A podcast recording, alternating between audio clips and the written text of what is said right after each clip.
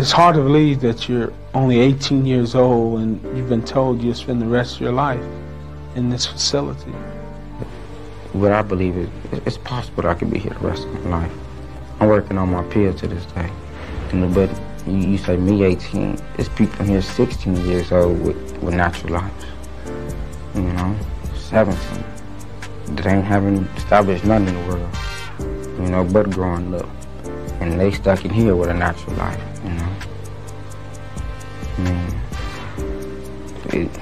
needs to change. Something has to change.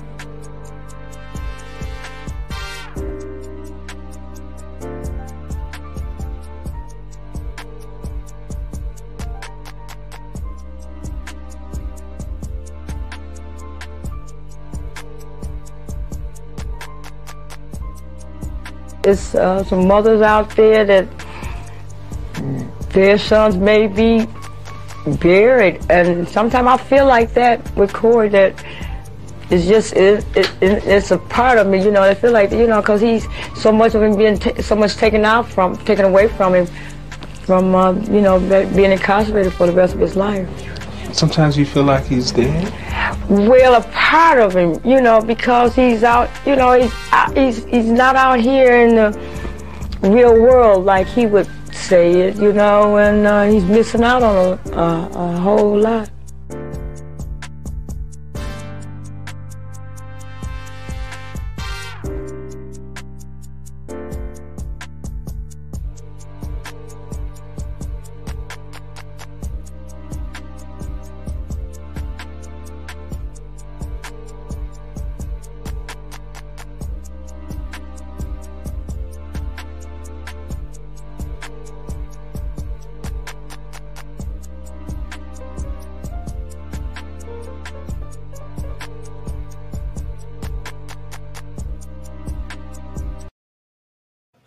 What up, though? What up, though? What up, though? What's going on, everybody? Hope y'all having a wonderful Sunday.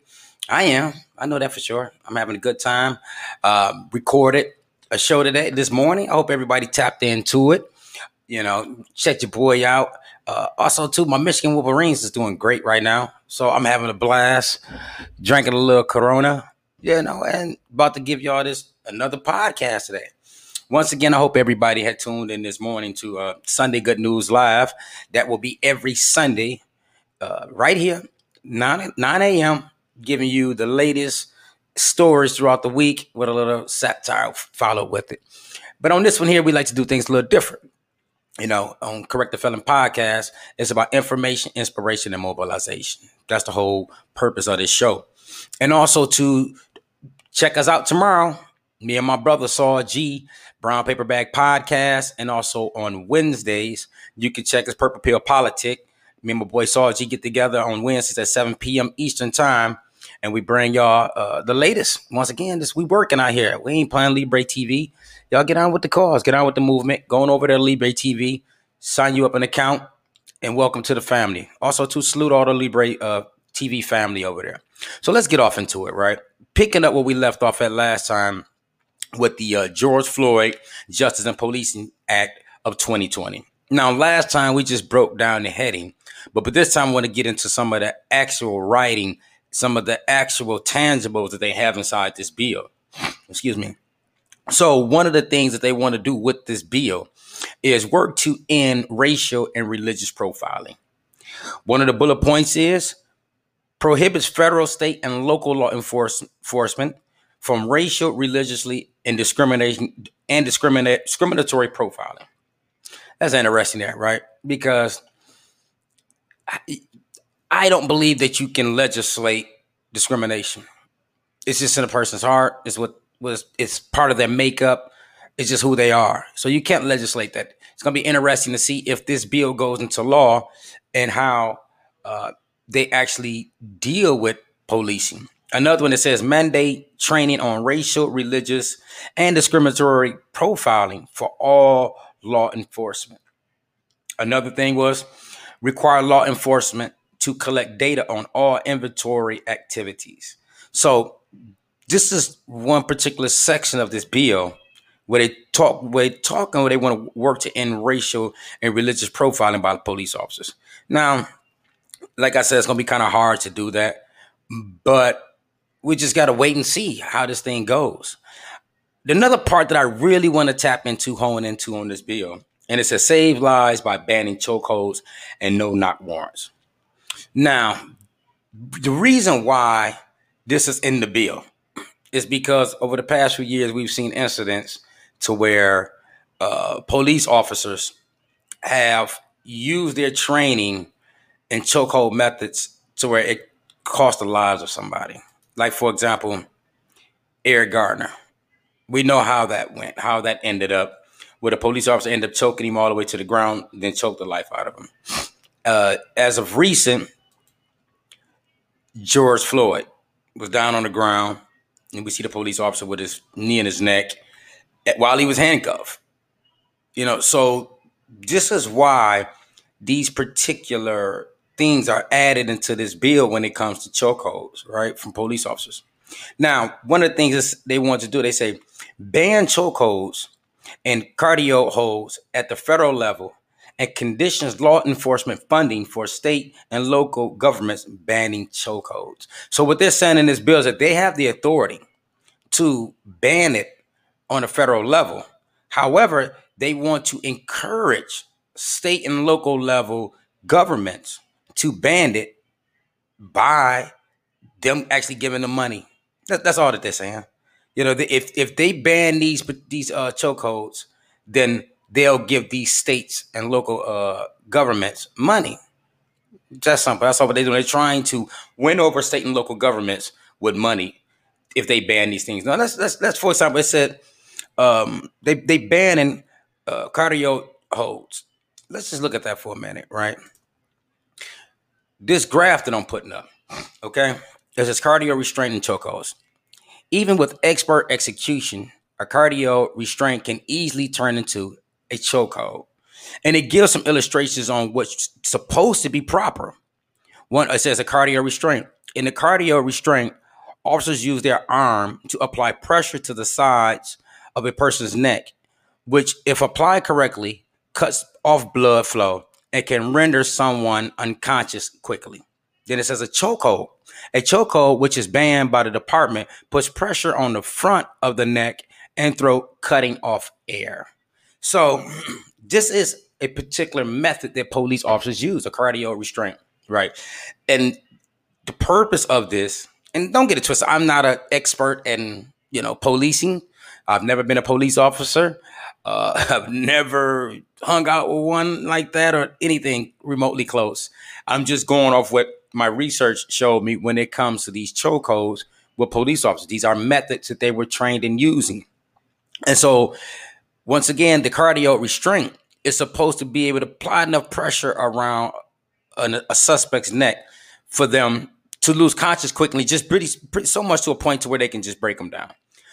Well, we know that in a lot of these cases, it, it, it goes from uh, a cardio restraint to an actual chokehold.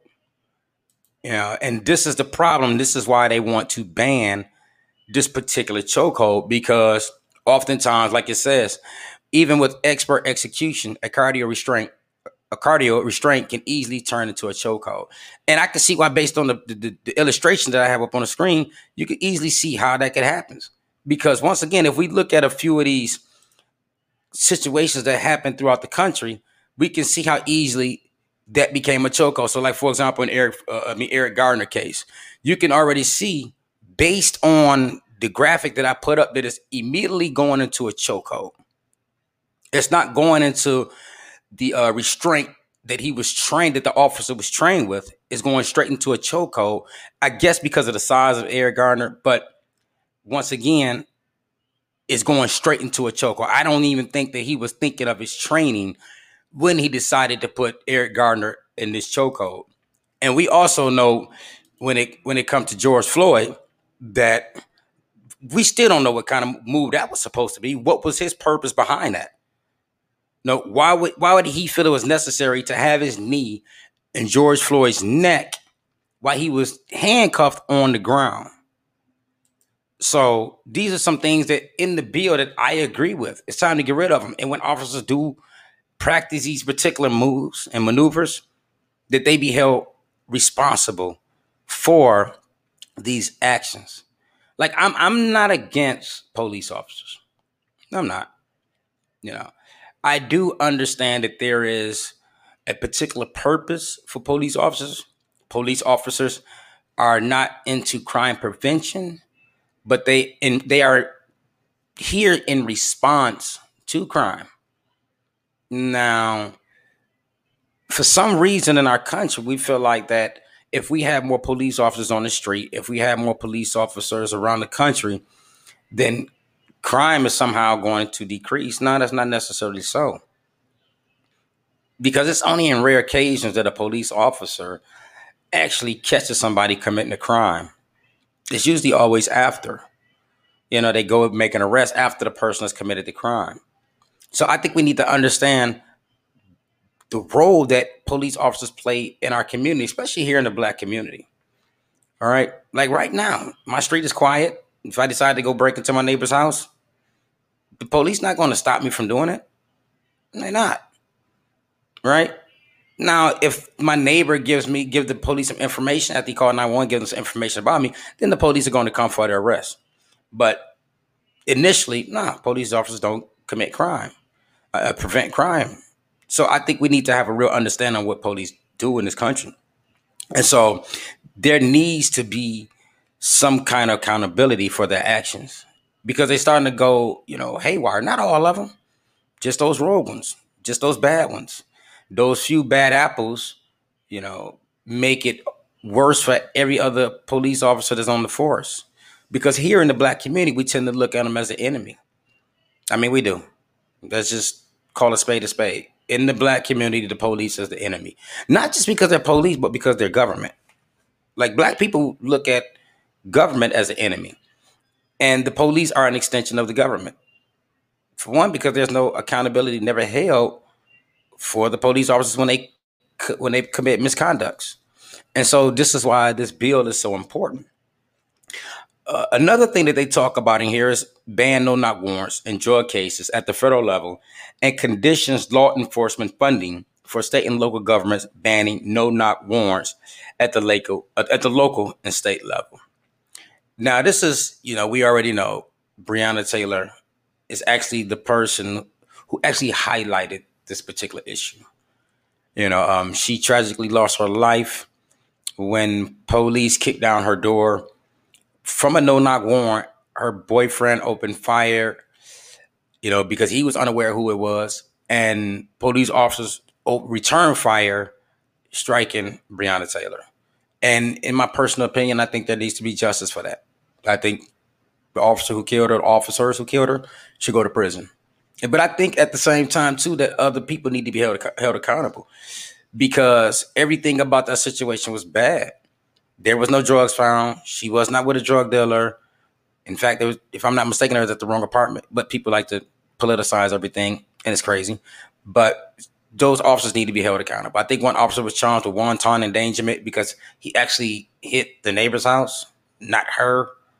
I mean, kind of society we live in. But anyway, banning no knock warrants. I don't see this as a bad idea. I think that no knock warrant should be banned. You know, I'm gonna put a graph up, and we're gonna just look at a little bit and break it down. On this graph, you can see is multi different colors. This graph of the country, right? And one of them says, uh, police must announce themselves. There's only one state that has that as a law, and that is Oregon. That police officers must announce themselves. Uh, one half of the country, or majority of the country, uh, where no knock warrants are likely granted. From the graph, it like overwhelming majority of the country allows it to happen. Then you have a, a few states that not granted, but forcible entries are allowed under exit exit uh, circumstances. So, you know, this needs to be changed. You know, I remember getting caught in a raid back in 1991. And I'll tell this quick story. Back in 1991, I was caught in a drug raid. However, when the police knocked on the door, they announced themselves. They said, "Police, we have a we have a warrant. Open it up," and then they kicked down the door. You know what happens in the process of that? When the police announce themselves, police, we have a warrant, open up. And then moments later, the door comes down. The average criminal does not think about returning fire or, or, or shooting. Whatever activities are going on at that house, their goal is to get rid of it. Same thing we did when we heard that the police were outside the door of the drug house that we were in back in 1991.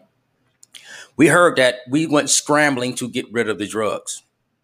We didn't think about returning or, uh, uh, pulling out guns and blazing at whoever was coming at the door because for one we knew it was the police.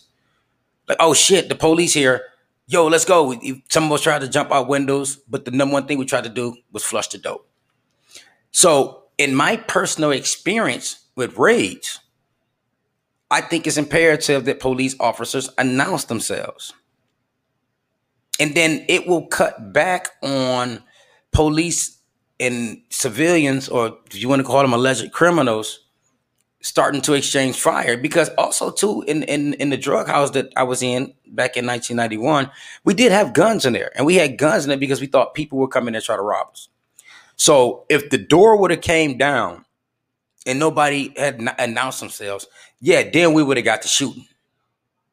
Yeah, we would have got the blaze in there. But because the police would say, hey, police, open the door. We have a warrant to search. We knew then, oh, shit, it's the police. Get rid of the drugs. And if police announce themselves, I don't think that there's nothing wrong with that. If they announce themselves, like I said, it cuts back confusion on who's on the opposite side of that door. And I think right now to this day, if the police would have announced themselves with Breonna Taylor, we wouldn't have a worldwide movement saying say her name. We wouldn't. Because they could have responded just by when the door came open. Whoa, whoa, whoa, hold on, officer. It's just me and my girlfriend. It would have been that. He wouldn't have been thinking that somebody was coming in here to try to harm them. But like I said, this is the fault of the police and the municipal, the municipal courts that allow these kind of practices to happen. As of right now, no knock warrants uh, banning them are starting to pick up a lot of steam in the country.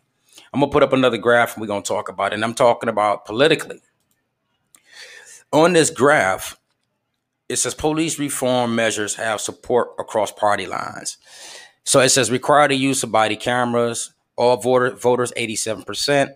Democrats 80, I mean 90, and Republicans 84. Train police on de-escalation and prevention over majority uh, voters 84% supported. Democrats 87, Republicans 83. Create a national database for disciplinary records. 82% of all registered voters supported. 88% of Democrats, 79% of Republicans. You know, mental health experts to assist officers, 76% of all voters supported, 83% of Demo- 82% of Democrats, 70% of Republicans supported. You know, ban chokeholds, 73% of uh, registered voters supported, 85% of Demo- registered Democrats, and 60% of Republicans. I mean, uh, here's another now because it's so medium, but I'm just gonna read this last one. Federal ban on no knock warrants. 64% of all uh, voters supported, 75% of Republicans, 52%, I mean, excuse me, 75% of Democrats, 52% of Republicans supported. As we see right now, there's a demand for police reform in our country, regardless of what side you're on on the aisle. I mean, you can see there's strong numbers with Republican support, and usually Republicans usually get the support of the police officers. They usually, as they call it, back the blue. But in this instance, because there's so much misconduct going on, even Republicans and conservatives are behind police reform. The only people that make a mess out of this is the citizens. They like to political gangbang. You know, they feel like if you know if you support police reform, then you're not supporting your police officers. They feel like if you you know support you know no knock warrants, then you're looking after the criminals. And I can understand why no knock warrants will be important to some people. Right? Because they don't want the criminal, the, the so-called criminal, to get rid of whatever it is the police officers are coming in there for.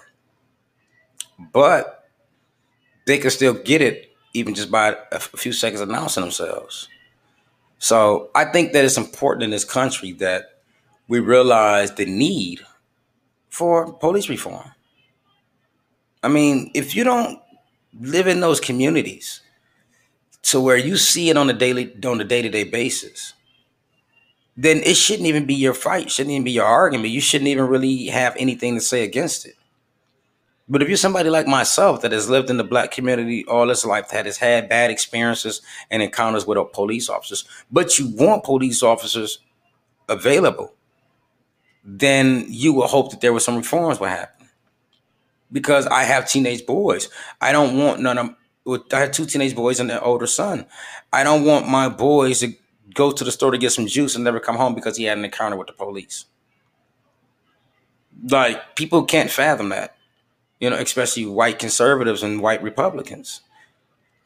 Like you can't fathom the ideal of telling your son how to respond if you're pulled over by the police because in the blink of an eye it can just go all bad even if your son is doing everything right so if we put in these reforms i think that we'll have a better society and a better relationship between community and policing I think that it actually can work. I remember growing up when I was younger, you know, the police officers used to get out the cars and come talk to us, play basketball, let us sit in the cruisers, turn on the, you know, siren and lights and let us play with it a little bit. They were actually building relationships with the community. Now they just ride through and stare. If you if you standing out there walking to your mailbox, they'll get your mail. They just ride by and stare and look at you kind of crazy. So uh, once again, I'm all for, and major- overwhelming majority of the country is for these reforms.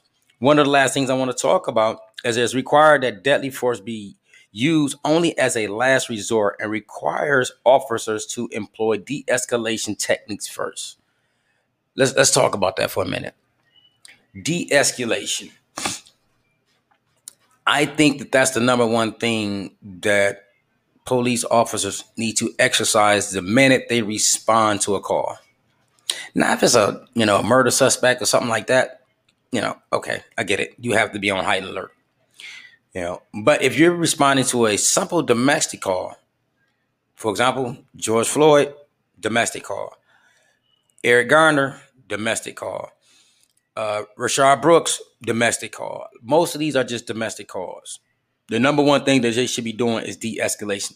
Even if the person who they're responding to is getting a little haywire, they should they still should use de-escalation techniques first instead of applying force and aggression on top of or meeting the aggression with the aggression from the person because it can save lives.